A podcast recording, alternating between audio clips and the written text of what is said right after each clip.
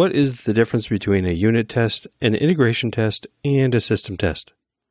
Those terms mean different things to different people. So instead of answering them myself and giving you just my perspective, I thought it'd be fun to invite a guest on the show and help me discuss it. Today we have Mahmoud Hashemi to help me answer this question and also catch up on what he's been doing lately. We also talk about test driven development and a lot of philosophy about testing. Today's episode is sponsored by Talk Python courses, Nerd Lettering, and Test and Code Patreon supporters. The courses at Talk Python are at training.talkpython.fm. The Python for Entrepreneurs course is still in early bird pricing and includes a $50 credit from DigitalOcean and a three month license to PyCharm Professional Edition. He just put up a new course called Consuming HTTP Services in Python, which looks fun. I'll have to check that out. And I always recommend that everyone coming from different languages that think they know Python but aren't quite writing code that looks like Python to take the write Pythonic code like a seasoned developer. So that's training.talkpython.fm. Thanks, Michael. Do you love Python? Show it with some Python swag. I've been sent a beautiful black coffee mug that says Python, it's good for you, from the folks at Nerd Lettering. That's nerdlettering.com. I've also got the same design as a mousepad. Uh, there are a few other designs, including some gorgeous lettering for the Pie PyLadies Unite, and there's a new design they just put up that says Pythonista. I think I'm going to have to get that one too. Start a collection at work. Nerd lettering is done by Dan and Anja. If you also listen to Python Bytes, you've heard us mention a couple of Dan Bader's Python articles. That's the same Dan. So get some custom made mugs and accessories for Pythonistas by Pythonistas. Check out nerdlettering.com and use promo code TESTCODE, all one word, to get 15% off. The last thank you needs to go to Test and Code Patreon supporters. That's at patreon.com slash test podcast. At just a buck per month or per episode, you can prod me into making more episodes. Welcome to Test and Code, a podcast about software development and software testing. Today I've got Mahmoud Hashemi. Mahmoud I think I got that right. It's, yeah, it's close. close enough. Yeah. And, you know, we've never talked before, but I kind of feel like I know you already. I think because you've been on Talk Python a couple times and you've been a supporter for what I'm doing on Test and Code for a while too, and I appreciate that. Yeah, yeah, I think I've been there since the beginning. At least as, as soon as I like, you know, sort of clicked that it existed, I, I went on Patreon and uh, you know did my part. And uh, you know, I appreciate it and the just the encouragement is kind of cool. The encouragement I get from people all over, it's incredible. Yeah. But we're not here to talk about me. Everybody knows about me. the, t- the, tireless publisher that you are, it's true. tireless, yeah, about once a month, maybe. Still. If people are not familiar with who you are, tell me about you. Sure. Yeah, like you said, my name is Mahmoud Hashemi. I'm a developer, uh, primarily specializing in Python. I'm probably best known for my work at PayPal on the Python infrastructure there. But you know, I do a lot of other things where uh, you know I volunteer for Wikipedia in terms of developing code in the periphery using Wikipedia APIs. And uh, I'm involved in various types of open source and education. I have an O'Reilly course called Enterprise Software with Python based on my experiences at PayPal and uh, yeah, I sort of like to keep really busy with software. So, how long have you been at PayPal? So, let's see. I was continuously employed at PayPal from 2008 until just recently. I'm still writing up the the full like account, I guess, but because it is so long. But uh, yeah, me and my team actually uh, moved kind of wholesale to a uh, another company, and we do kind of the same thing we did at PayPal, but for them as uh, the first principal engineers at a company called Shopkick. It's a little bit less famous than PayPal, but it's a decent sized company, 40 engineers or so. And uh, we're happy to be sort of tech leaders there now. Okay. Have you announced this and I just missed it? Or No, see that's the thing is that uh, yeah, this has been it's been very busy lately. Basically what happened was you know, I sort of wrapped up things at PayPal. I like, you know, did some capstone projects for myself, wrote, wrote a bunch of blog posts. What do you call it? I, I did the O'Reilly course and open sourced some stuff. And once it was all like said and done, you know, I had actually met these folks at a conference. They'd read the blog posts, they had seen what we had open sourced, and they really wanted uh, to have that sort of, uh, architecture at their company and they made a pretty good offer for the whole team so you know i decided to move over that's and, kind of incredible. How many people moved over? Uh, yeah, it's it's just a it's just a few of us right now. Uh, okay. You know, we're still working on let's see, consolidating the team, if you would, but it's a little bit it's a little bit complicated, I guess. How exciting! Yeah, but so it, does this mean a move for you, or are you? Uh... No, still in the Bay Area. You know, okay. it's, it's, all still in the same locale. I guess the the thing is that like I did take a bit of time off between the jobs to sort of like write it up and announce it and do it right. And then I got sucked into this thing called Wiki Loves Monuments, which is a it's the largest photography competition in the world. And uh, they were really lacking in tooling and weren't sure how they were going to uh, manage to judge this giant competition with the new team that was running it. And so we sort of uh, me and a few other volunteers got together and developed a new judging platform for them, which was a really, really fun project. And it was on a deadline, so that made it all the more fun. And uh, wow. so, but that did really take away my time to sort of like write up an announcement on this. And I'm just getting back to it as we speak. So, yeah, that's what okay. I'm up to these days. I was just actually down uh, in San Jose last weekend. Oh, wow. You so. should stop by. yeah, yeah. I guess I missed the uh, the big torrential rainstorm. That's true. It is. Uh, it's, it's a rainy one right now. Not usual. Yeah, I was in uh, Los Gatos. I'd never been there before. It was kind of a fun trip. Mm-hmm. I want to start with something light. Sure. Hatnote is a thing that you do. Oh yeah. So Hatnote is sort of the imprint that I created for all of these Wikipedia projects that we're constantly putting together, it just sort of made sense to have there be a destination for it and have there be an organization so that if other people wanted to join up and maybe put on the resume, they could.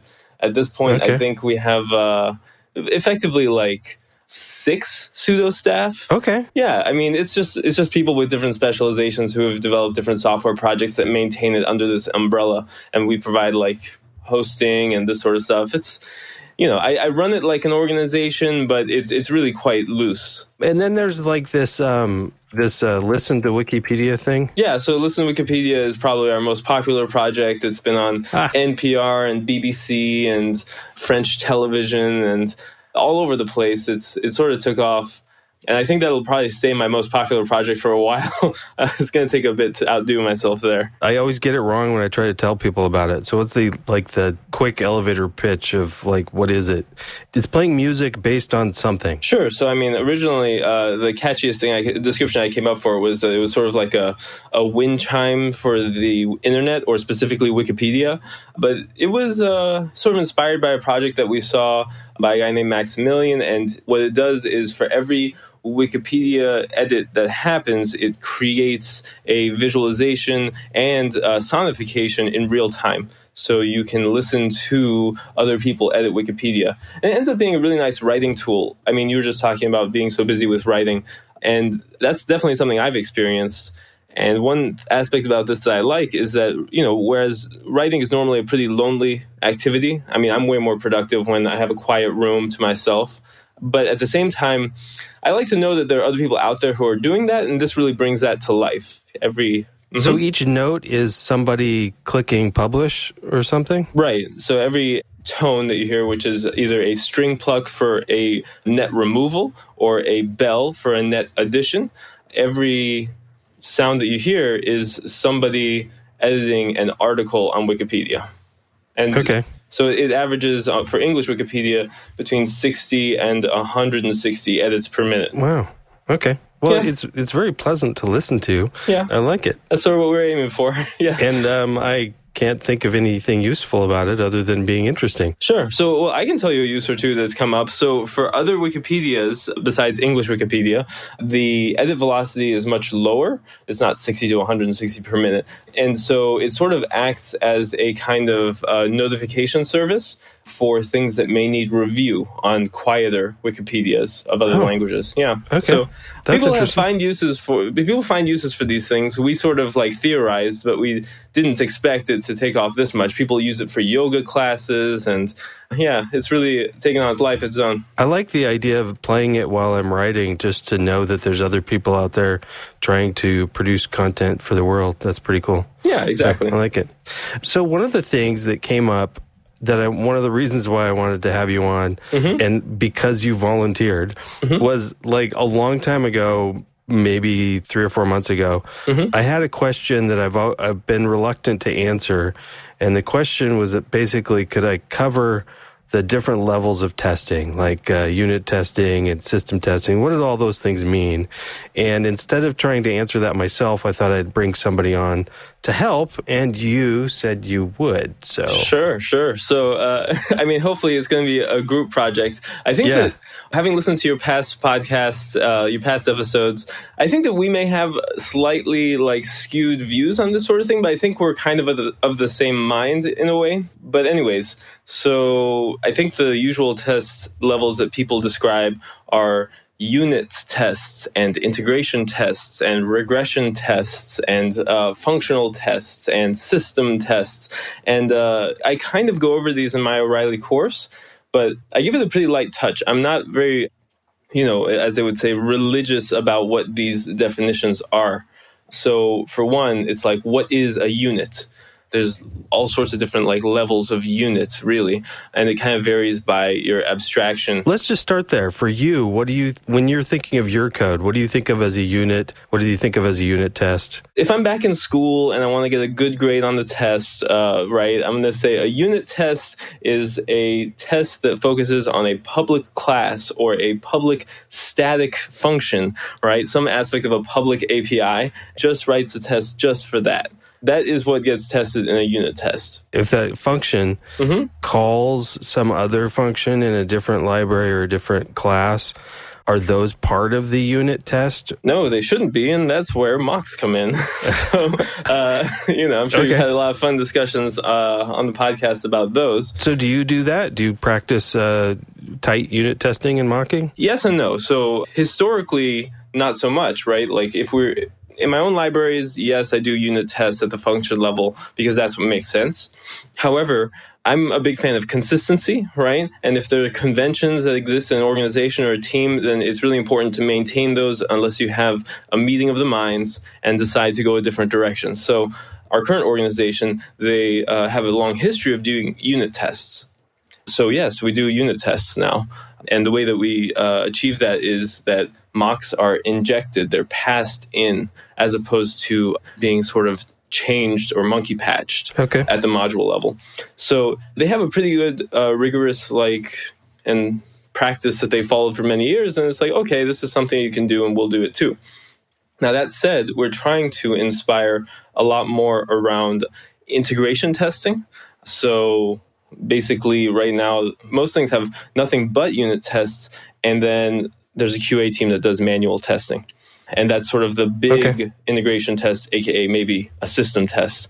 Right now, instead, what we want to do is we want to create automated integration tests, and we're kind of going, trying to find what convention is going to work given the legacy code base, which is quite large. Is this Python, I assume? Mm-hmm, And the integration test, is that just something somewhere between system and unit? Or do you have a particular definition? Yeah, exactly. It's it's some it's something somewhere between system and, and, and unit. No, exactly. And uh, I think I don't have a really great specific definition that always works for this. And in fact, I don't want to be too contrarian here, but I would say that there shouldn't be one. So one thing that I find a little bit appalling about tests I don't know exactly how to phrase this. This is a little bit off the cuff. But for me, uh, my first introduction to testing wasn't formal in any way. It was kind of indirect. Basically, what it was was someone was saying, like, oh, I don't really feel like tackling this feature or this assignment today. Maybe I'll just go write some tests. right? Like, like, like somehow the tests are a, a smaller uh, thing. They don't want a full meal, they just want a snack, right? At the time, I just accepted it you know and at the time i was also writing unit tests like crazy like very soon afterwards so uh, it was kind of a different time. These days, my view is that it's very strange that application development and infrastructure development it doesn't have these levels these labels assigned to it and yet in my experience a test is always necessarily more dynamic than the code that it's testing you know it has to really flex around this code uh, in order to test it from every angle and so the test is actually much harder. And I think that the reason why unit tests are so popular and so like well defined and rigorous is because they're kind of easy, right? They are these bite-sized snacks. You just like isolate a very small piece, pack it full of mocks, and then uh, it's almost something that can be a little bit tedious at times. And I think that a good test is never tedious. And integration tests are challenging things to do. And the fact that it's challenging is a sign that it actually does need to be tested because otherwise someone's just going to have to manually do it at a system level. Yeah. That's probably, that's, sorry to rant there, but you know, I think that's, that's basically where I'm at right now with my testing philosophy. I like it. The one thing that, um, well, I'm going to rant a little bit as well. Sure. Because uh, at least this part of the conversation hopefully wasn't just an interview to you get your view, but I want to I want to like spout my view as well. Mm-hmm. Before I get there though, I have one intermediate question. Have you always worked with QA teams? Yeah, from the very first day of my professional like full-time employment, there was a QA team and that sort of faded over time as what we did got sort of harder to test, if you would. Yeah. So, yeah. Okay.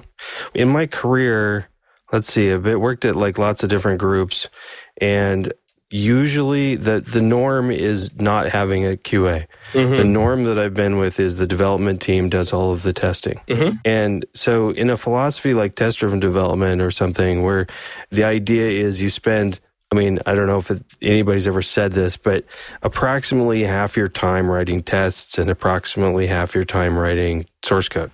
You know, maybe. That sounds great, but yeah. But if you're doing that and half your time is doing unit tests, then I don't have another half of my time left over to write system tests. Yeah. And so there's every time I've been in a project without a QA team, then the development team needs to decide where they're spending their testing time. And the promises that we're giving to the customer to me are more important than the promises that I'm giving to myself for an individual function. Mm-hmm. So I actually am not opposed to unit tests. I write mm-hmm. quite a few, but the I think a balance of trying to find out writing tests where I can find the most information about the system I'm trying to design. Exactly. And doing that at the level that makes sense I did hear it was off the cuff. I can't remember who I heard it from, but instead of things like unit test, integration, and system, I heard a, a reference to unit tests, package level, subsystem level, mm-hmm. or service level, mm-hmm. and um, and then system tests. I think even system tests could even be broken into like a a sub feature or something. Mm-hmm. But when I first learned about this, I was developing a product with absolute, there was absolutely no way you could run a unit test. It was just, it was a VxWorks embedded mm-hmm. system. And I guess I could have tried to write unit tests, but it was just most of our testing was uh, system level. Mm-hmm. And so I tried to morph the TDD idea into what I thought of as a functional unit trying to assume the rest of the world works and test one function at a time or one functionality. Yeah, I mean, that's definitely an approach. And when I look at code bases that I admire, the only thing that I find really consistently between them isn't like the, you know, the plethora of unit tests or something. But the thing that I find in common is that like even if I can mutually understand all of their different code bases, their testing strategies are so wildly different you know and it, i think it has to do with the type of software that's being written. So i think about sqlite. I really admire the sqlite code base and it has at least three different testing strategies. Everything from unit tests to tests specifically for the query uh, parser and planner and uh, you know then it has like even i mentioned fuzzing you know? Yeah. So basically and it has much more than that and it's a it's a component that that really needs it and I don't know like how much you can take from that approach and just go cross apply it to an arbitrary application. It's a piece of infrastructure that, of a certain sort that needs its own kinds of tests. Yeah, and there's certain things that are going to be difficult to do at a like a small level. Like I don't know if you've ever I've looked at the uh, the test code for PyTest itself, mm-hmm. and a lot of that is a little tiny. Like it has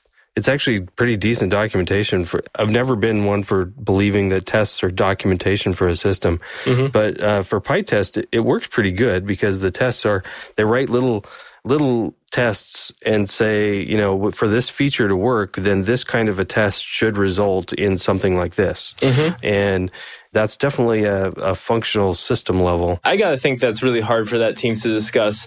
Uh, you know, like when your tests are themselves like tests, like they're test cases, but the test case it can itself also be part of a, a bigger test case. It's it's just got to be really tough to discuss. I, I, I really applaud those These, test framework authors. Yeah, there's some pretty smart guys for sure, and and most of it volunteer. But anyway, definitely. Um, I mean, I I donated to their recent sprint, and I got some stickers. They're pretty nice.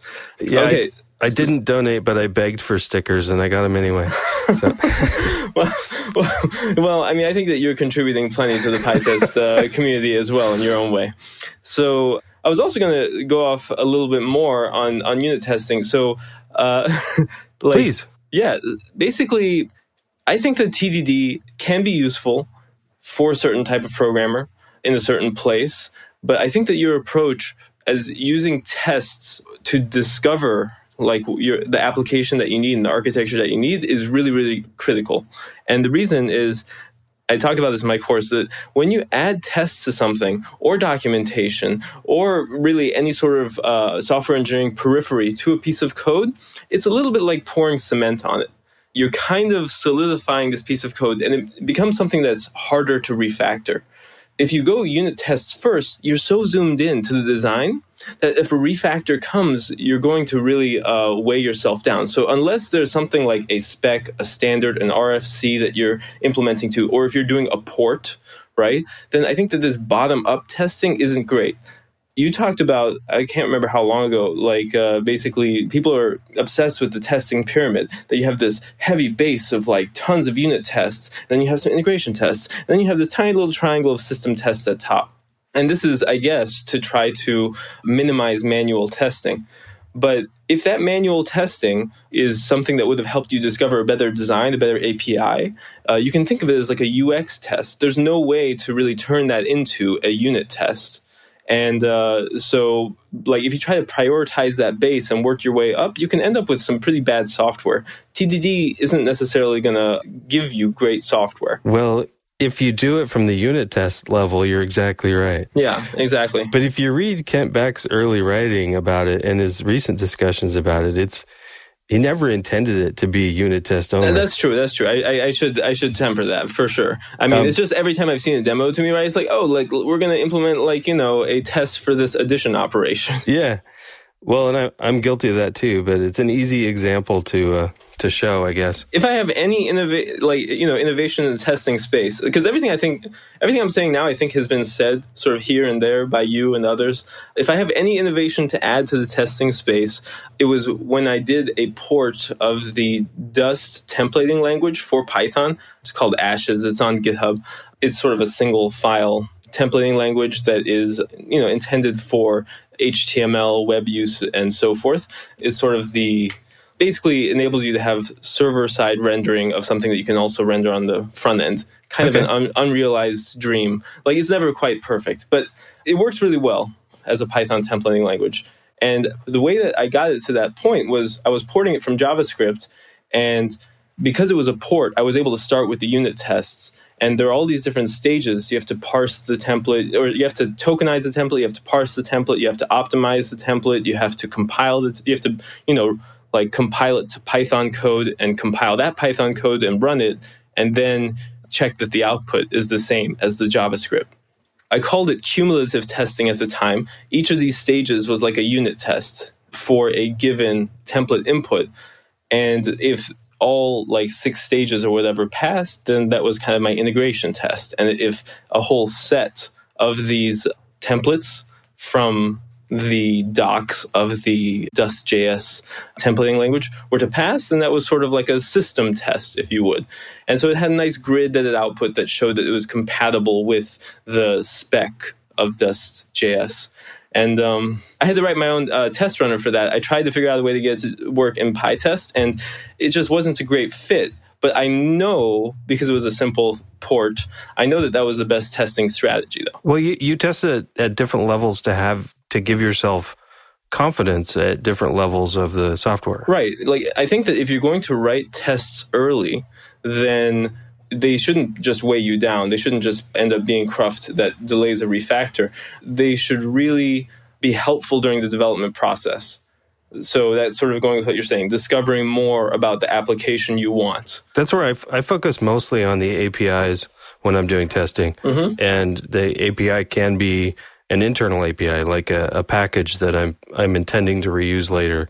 Mm-hmm. But but it also could be the end user API or something. Right. And um, like a project I'm working on right now, I don't know what the user interface is exactly going to look like. So I'm focusing on like one layer down that is something that's easy to access an API level, level, but that's really easy to run from Python. So, yeah.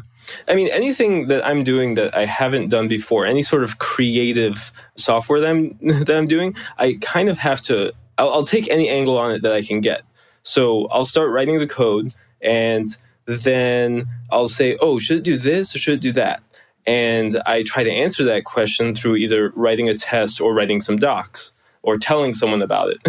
do so, you, in writing like a higher level, it, actually any level test, but a higher level sort of like API test or something, do you learn about the software that you're designing while you're writing tests? No, absolutely. That's like that. I'm telling you, that's the whole point that I write tests that early on.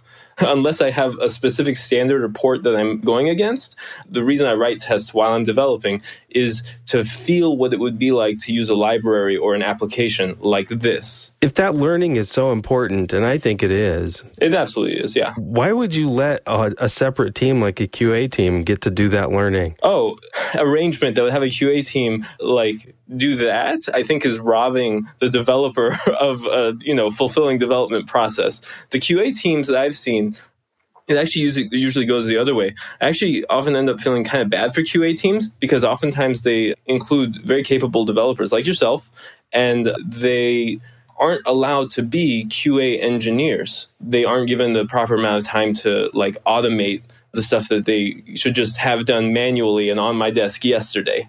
You know, they just are okay. there to verify a build. And that's okay for some folks, but I've really in my experience, seeing QA people who want to expand beyond that role and, and start using their programming skills again. But alas, that's not always the case. Ah, yeah. Yeah. I haven't worked with a, a QA team that does mostly manual for a very long time. Hmm. These days, you know, things are things are happening in closed systems. It's it's harder to automate something than if you especially if you're working with consumer software then the test really is to be the consumer of the software if you're dealing with an app. Yeah. and so if you if you were de- dealing in server code infrastructure code then uh, automation is really within your grasp. And that was the place where i felt like the most frustrated that they weren't you know being encouraged to automate being given the time to automate. These days I, I really don't know. Like your hands are kind of tied by apple and yeah. uh, Google in many cases. So, what are you going to do? I guess I'm fortunate for always. I have for my whole career been worked in a systems in systems that have um, have a complete API that is actually usually more functional than the the manual user interface. That is nice. That is nice. Yeah. But then I don't get to have fun with like things like microservices and stuff like that. So. Yeah. Don't feel too left out. We talked about unit tests, uh, kind of talked about integration tests being somewhere between system and unit. Mm-hmm. System, hopefully, that we agree that that's just some test that in- tests the whole thing. Right. And hopefully as close to a production environment as possible. Mm-hmm. And, uh, a functional test. What's a functional test? I think that, like I said, I think that all these labels are just sort of created so that people can move around tests that need to exist into these various buckets. And it can be useful to discuss them, to use them as sort of placeholders uh, for degrees of granularity. But I think that you won't find moving from team. helpful. Yeah, moving from team to team, right? Like you'll you're going to find a wide var- variation of what is a functional test versus what is an integration test. And so personally, I would place the, the high, if you want an ordering, right, by my expectation, it would be like unit, functional, integration, system is my guess. Maybe integration and functional are, are reversed. Okay. The one thing that deserves a shout out, regardless, is, is regression testing, which isn't Oh, yeah. a, which isn't a level because a regression can happen at any level. But I think that that ends up being maybe one of the most important testing practices that you need to have an affordance, even if you're not using a standard test runner like PyTest, you need to have some affordance for feeding buggy inputs or and into the into the software and making sure that they stay fixed. Okay. So what is a regression test? So a regression test is uh, when you discover a bug and you create a minimum uh, viable, or maybe not even minimum viable, but like if you obtain some input that will trigger that failure, and then you codify that into into your testing automation system, that is a automated regression test. Okay. It, it basically once you fix that bug, that test should never fail again. It should never treat like cause that bug to occur again. now, after you've written that test, do you put that somewhere else than the other test? Do you have just a regression suite, or do you have um, just put it in with the rest of the tests? in our server framework, we had a lot of custom serialization code, and there were a lot of corner cases that could occur with that. So we had a custom regression test directory, a whole tree for these strange and exotic serialized formats that were, would cause errors. And we'd go in and we'd fix our serialization code, and then we'd never hear from them again. I'm not sure where I read it, but someone called that directory, it's like a pattern that emerges in a lot of code bases. Someone called that directory the zoo yeah, because that's sort of your menagerie of all these uh, very intriguing, interesting wild beasts. You could have just called it Portland. ah, The uh, it, it is your hometown. You can say you could say that sort of thing. I was curious what you guys did, I or what you'd like to do. We that sort of a test we just try to put in with wherever it makes sense at the same testing level as everything else. But the we usually I do like to tests are read also, just like every other code. And I mm-hmm. do like to put in for a particular test like that a reference back to the defect tracking number or whatever you're using Oh, absolutely, yeah. Uh, and to say so that somebody can not necessarily in the test name but at least in the the doc string or something to say that this test is here because this bug happened and we're making sure that it doesn't happen again Yeah. I've never actually worked at a place that had really good documentation, sort of standards and practices. That said, I'm pushing it really hard. Like when you write an integration test or frankly any piece of code, I always tell them like don't tell me how this works. I can read the code, it's Python. And like, you know, tell me why this code exists why you think this code exists, why this test exists. That is going to really help me make decisions down the line, much more than a roughshod description of what the code did when it was first written.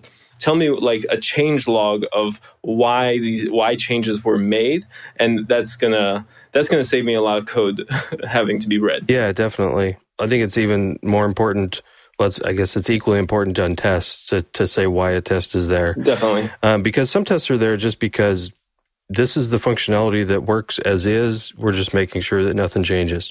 Or this is the functionality that really important customer X wanted. And uh, so we need to make sure that's in place. Something like that. Anyway, if I was going to change gears a bit, Absolutely, yeah. unless you want to keep on talking about test levels, no, it's your show, man.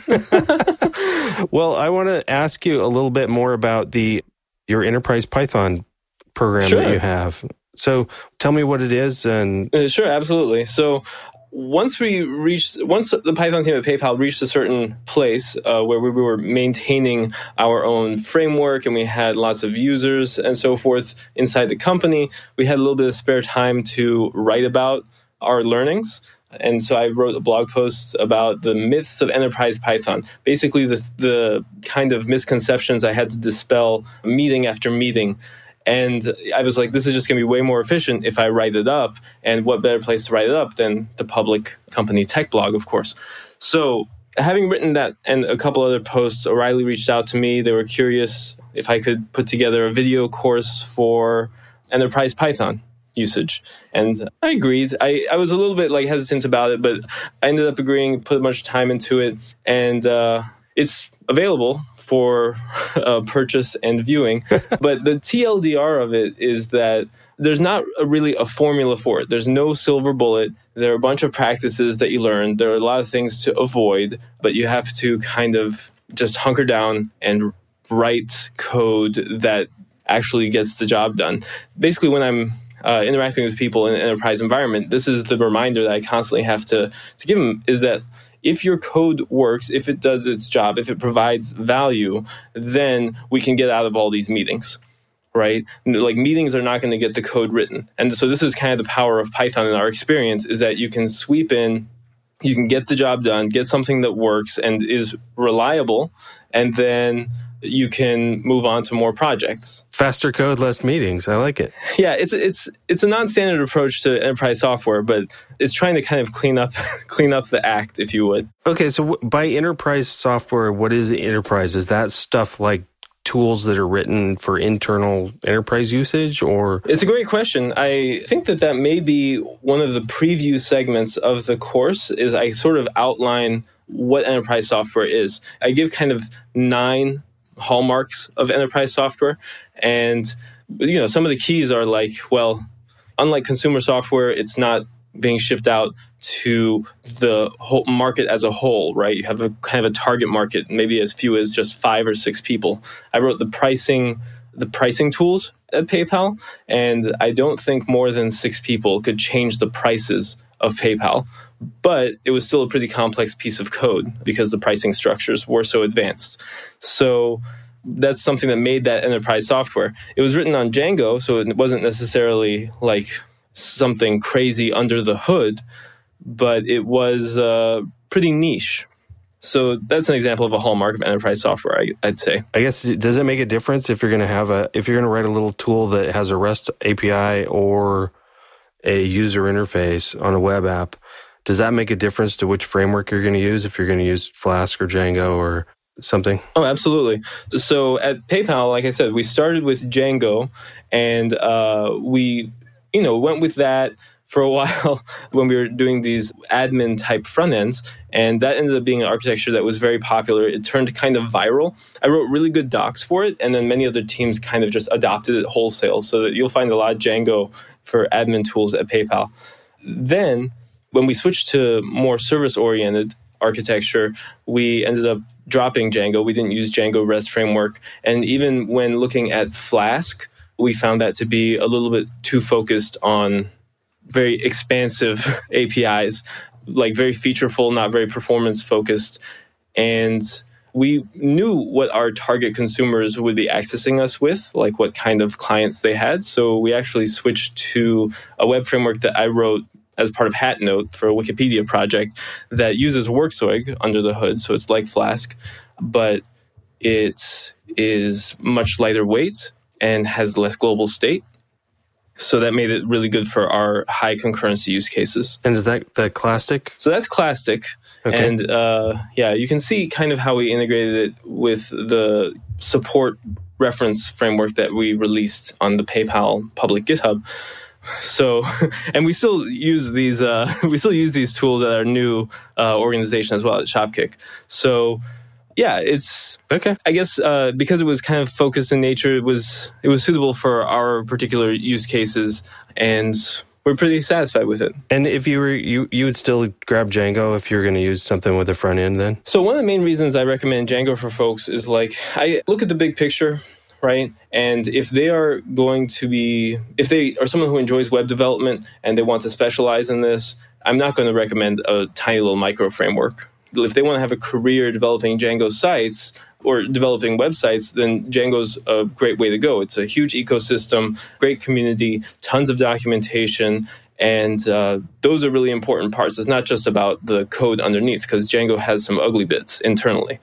That were that sort of thing would affect our specific use case, but that doesn't disqualify it as a whole. So I can use class. Can I use Clastic for something that as a front end then? Yeah, happily, you know, it's it's there. I use it. Oh, okay. The montage project that is the Wiki Loves Monuments judging platform is probably the largest external to PayPal usage of Clastic that there is, so it makes a pretty good reference. Can normal humans access that, or is that an internal thing? No, that's that's on uh, github.com forward slash hatnote forward slash montage. Okay. If you want to actually like access the live site, you would need to be invited as a jury member to one of the competitions that are being held on Wikimedia Commons. So in a way, Montage was a lot like this enterprise software again, where it had a very specific purpose and it had a pretty small audience. I think that even though this is a, the largest photography competition in the world and had like 275,000 photos entered into it from like 50 different countries, only 200 people have logged in ever. So really, okay, yeah, it's it's it's pretty niche, but the as you'll see from the code base, it's it's far from trivial. And I think that that is one of the key hallmarks of enterprise software. Cool.